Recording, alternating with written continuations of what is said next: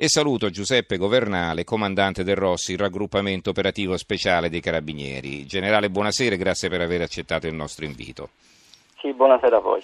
Allora, eh, quanto è importante l'operazione Johnny portata a termine all'alba di ieri? Ah, è un'operazione eh, molto importante perché disvela eh, con elementi precisi quello che eh, ci si aspettava eh, da dalla pervicacia dell'andrangheta, cioè quella di fare affari dove ci sono i soldi. E il, come la stampa, la rassegna stampa che voi avete indicato al Cara di Mineo, al Cara di Visola Caporizzuto, scusa, eh, circolavano tanti soldi, tanti soldi che fanno gola e che fanno fa sì tutta questa situazione che eh, le componenti dell'andrangheta che per alcuni anni si sono combattute quando ci sono i soldi di mezzo si alleano e cercano di lucrare in maniera eh, molto forte, molto forte e particolarmente insidiosa. Da quanto tempo ci stavate lavorando e come è partita questa indagine, se ce lo può dire? Sì, ci stavamo lavorando da tanto tempo eh, perché mh, e, ah, questa indagine ci ha dato tante difficoltà perché mh, gli indagati eh, adottavano delle precauzioni eh, molto, molto piccate, diciamo così, erano diffidenti di tutto, mi sono eh, delle riprese che abbiamo fatto addirittura eh, posano il telefonino per eh, non farsi sentire, poi si appartono e parlano addirittura sottovoce con il telefonino lontano. È un mondo che si disvela, questa eh, capacità che ha l'andrangheta di infiltrarsi, infiltrando proprio i suoi uomini. Mm, alcuni pensano che l'andrangheta avvicini gli uomini delle istituzioni o gli uomini della pubblica amministrazione, no, cresce nel proprio seno indranghetisti e poi li rende protagonisti dei loro affari. Questo dà per loro grande affidabilità e poi eh, l'andrangheta come cosa nostra ha da tempo abbandonato la strategia della violenza. Eh, un professore eh, mol, universitario molto esperto di Ndrangheta dice che l'Andrangheta ha la pistola nel comodino eh, ed è pronta a tirarla fuori. Questo eh, lo sanno purtroppo eh, le persone di quei luoghi, conoscono bene quella minaccia immanente. Guardi, nel mese di luglio scorso noi abbiamo portato a termine un'altra operazione rilevante che ha delineato uh, la, la, influenza dell'andrangheta in un'altra area del territorio calabrese, mi riferisco ai piromalli. Allora, quando un dei piromalli si presenta al mercato ortofrutticolo di Milano, un mercato particolarmente importante, gli imprenditori sbiancano perché sanno perfettamente che dietro il volto suadente c'è quella minaccia incombente ne intimorisce. Questo è il, lo scenario, in questo scenario si muove eh, l'imprenditore eh, che viene formato, costruito eh, con i soldi dell'andrangheta per porsi come eh, elemento di riferimento per ricevere degli appalti, dei subappalti, in questo caso al centro di Isola Caporizzuto. Mm-hmm. C'è l'uomo della Chiesa che fa riferimento all'accoglienza e che invece è un uomo dell'andrangheta e che fa arrivare a sé anche tanti tanti soldi, tanti soldi. Pensi che solo nel 2007 questo reverendo, questo sacerdote parroco della chiesa di Isola Caporizzuto riceve circa 130.000 euro per assistenza spirituale, perché dicono eh, questi soldi dovevano, dovevano correre per, per eh, le riviste, per gli immigrati, ma eh, gli immigrati non conoscono la lingua italiana e mm-hmm. arrivano al sacerdote che poi eh, li trasferisce anche in Svizzera. Questa sì, è eh. una situazione che mm. Eh, è particolarmente deprecabile. Senta, quando, il generale, padre, quando il Santo Padre ci dice che la gente di Chiesa non deve avere le doppie vite, sappiamo bene che la gente di Chiesa eh, segue sono eh, le direttive eh, spirituali della Santa Chiesa, ma purtroppo ce ne sono alcuni che questo non lo fanno affatto, e questo è il caso di questo, di questo prete. Senta, attraverso alcuni volti politici avete chiaramente individuato questa cosca degli Arena gestiva i fondi europei riuscendo a ritagliare per sé una fetta davvero consistente. Allora ci faccia qualche esempio concreto per aiutarci a capire meglio, cioè come facevano a fare la cresta, ad arricchirsi, come facevano ad avanzare questi soldi?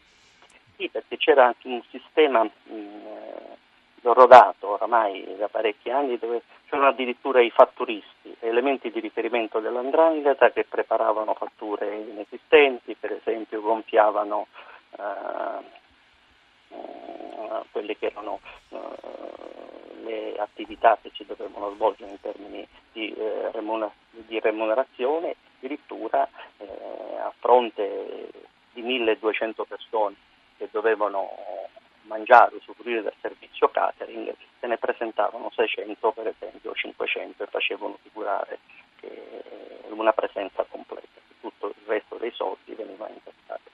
La sentiamo, la voce va e viene, mi scuso, ma forse si muove il telefono, non so se... Mm, no, ehm, adesso mm, come, come, dati numerici noi abbiamo eh, prestappoco avuto modo di delineare che a fronte in 10-11 anni di un, di un imponibile che arrivava alla misericordia di circa 103 milioni, eh, 36 di questi milioni andavano in quella che loro chiamano la bacinella, in gergo dranghetista, che è una sorta di cassaforte che serve poi a, ad alimentare tutti gli interessi, che sono quelli per esempio eh, delle, dei soldi per i detenuti che vanno sovvenzionati, per i familiari dei detenuti e addirittura tutte le cosche del luogo eh, si erano alleate e quando avevano bisogno eh, ricorrevano a questi imprenditori che gestivano i soldi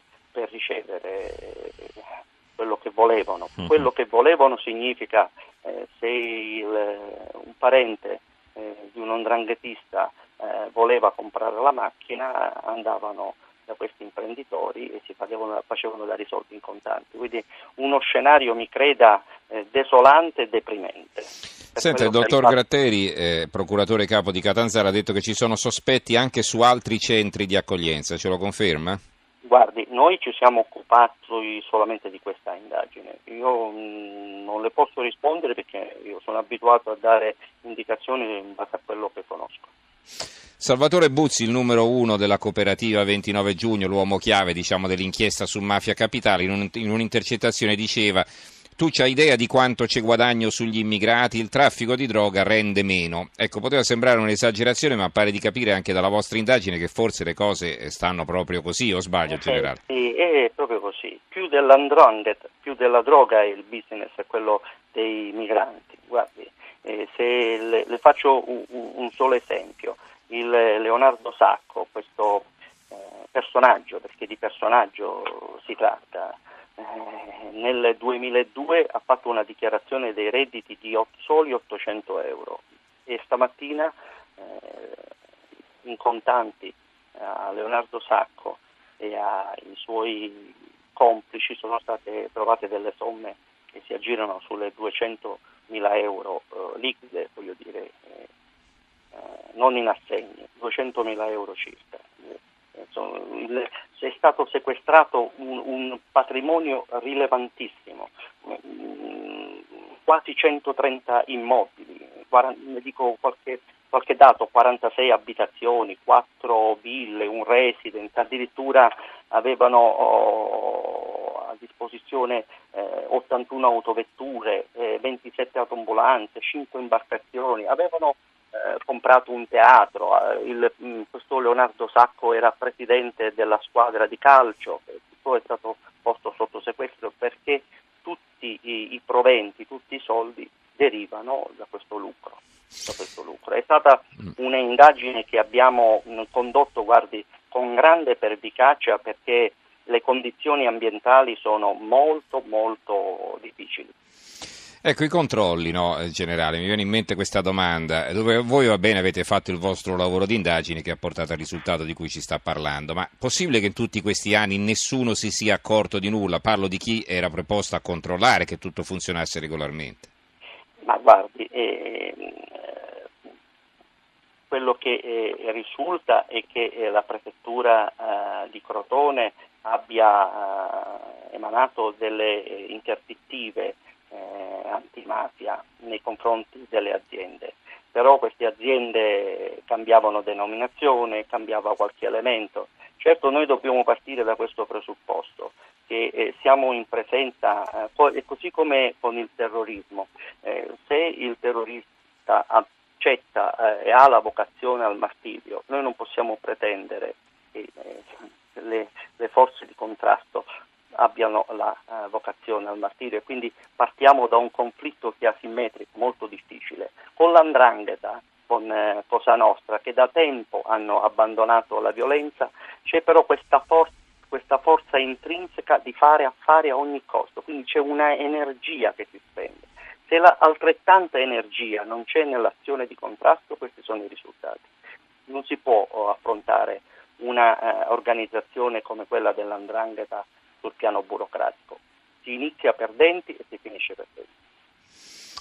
Adesso è chiaro, bisognerà aspettare il processo, ma insomma, se anche il capo delle misericordie è davvero coinvolto in questi traffici, come voi avete documentato, anzi era uno di quelli che li gestiva, alla fine mi domando di chi ci si può fidare.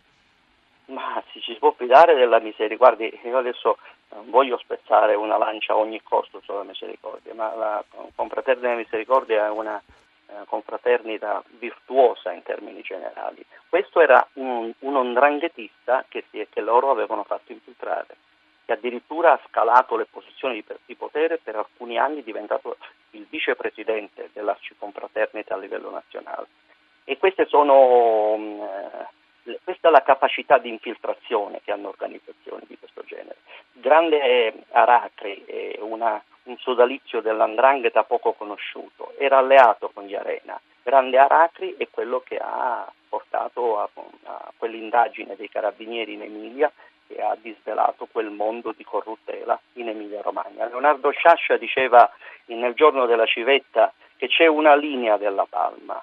In Sicilia tanti anni fa si diceva che la mafia non esisteva, poi si è passati a Roma, a Milano e questa palma tale, tale, secondo Sciascia. Bisogna rendersi conto che l'andrangheta ha abbandonato finché è possibile eh, le azioni violentissime di fuoco perché attirano l'attenzione. Lucra pervicacemente però e gli anticorpi si devono sviluppare e non possono eh, questi anticorpi essere eh, solo quelli delle forze di polizia o della magistratura, è un pochettino tutto l'apparato della pubblica amministrazione. Ecco perché nasce eh, l'autorità nazionale anticorruzione, ecco perché nascono, ma bisogna lavorare perché al di là dei quadri che vengono, che vengono delineate, delle reti, bisogna che ci sia mh, delle persone che poi questi quadri eh, delineano, abbiano questa voglia di contrastare. Guardi, e al di là di tutto è una, eh, una azione che eh, fa perdere allo Stato decine e decine di miliardi di euro l'anno. Questo è intollerabile per un'economia come la nostra, che non è certamente florida, e con la disoccupazione che abbiamo. È, una, eh. è, una, è, una, è un fenomeno molto, molto difficile da eh, decifrare, che però appare ai riflettori quando si spara, quando guardi, le, eh, volevo chiudere con questo elemento per dare l'idea.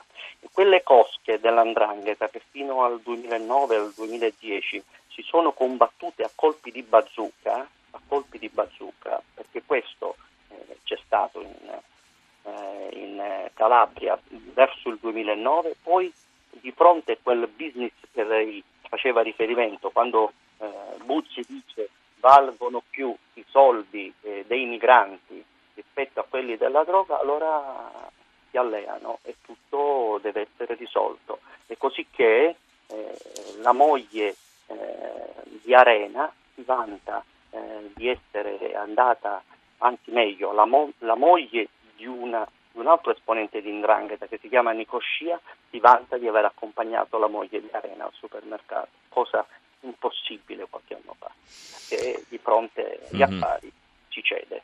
Senta, generale Governale, eh, io le faccio i complimenti per questo grande lavoro condotto, ricordo, in piena collaborazione con le altre forze dell'ordine sotto il coordinamento della direzione distrettuale antimafia di Catanzaro che è guidata dal procuratore Nicola Gratteri. Eh, insomma, è la conferma che lo Stato c'è, anche se poi nel mondo che noi sogniamo queste cose non dovrebbero succedere, quindi lo Stato non ci sarebbe bisogno che si manifestasse in queste forme, no? Ecco, dar da mangiare il cibo dei maiali a gente disperata per lucrarci sopra è qualcosa che davvero di ributtante, no? Immigrati una volta arrivati nel territorio nazionale, eh, una volta che si è fatta questa scelta, devono essere trattate da persone. Allora, grazie Giuseppe Governale, comandante del Rossi, raggruppamento operativo speciale dei Carabinieri. Grazie generale, buonanotte. Grazie a voi, buonanotte.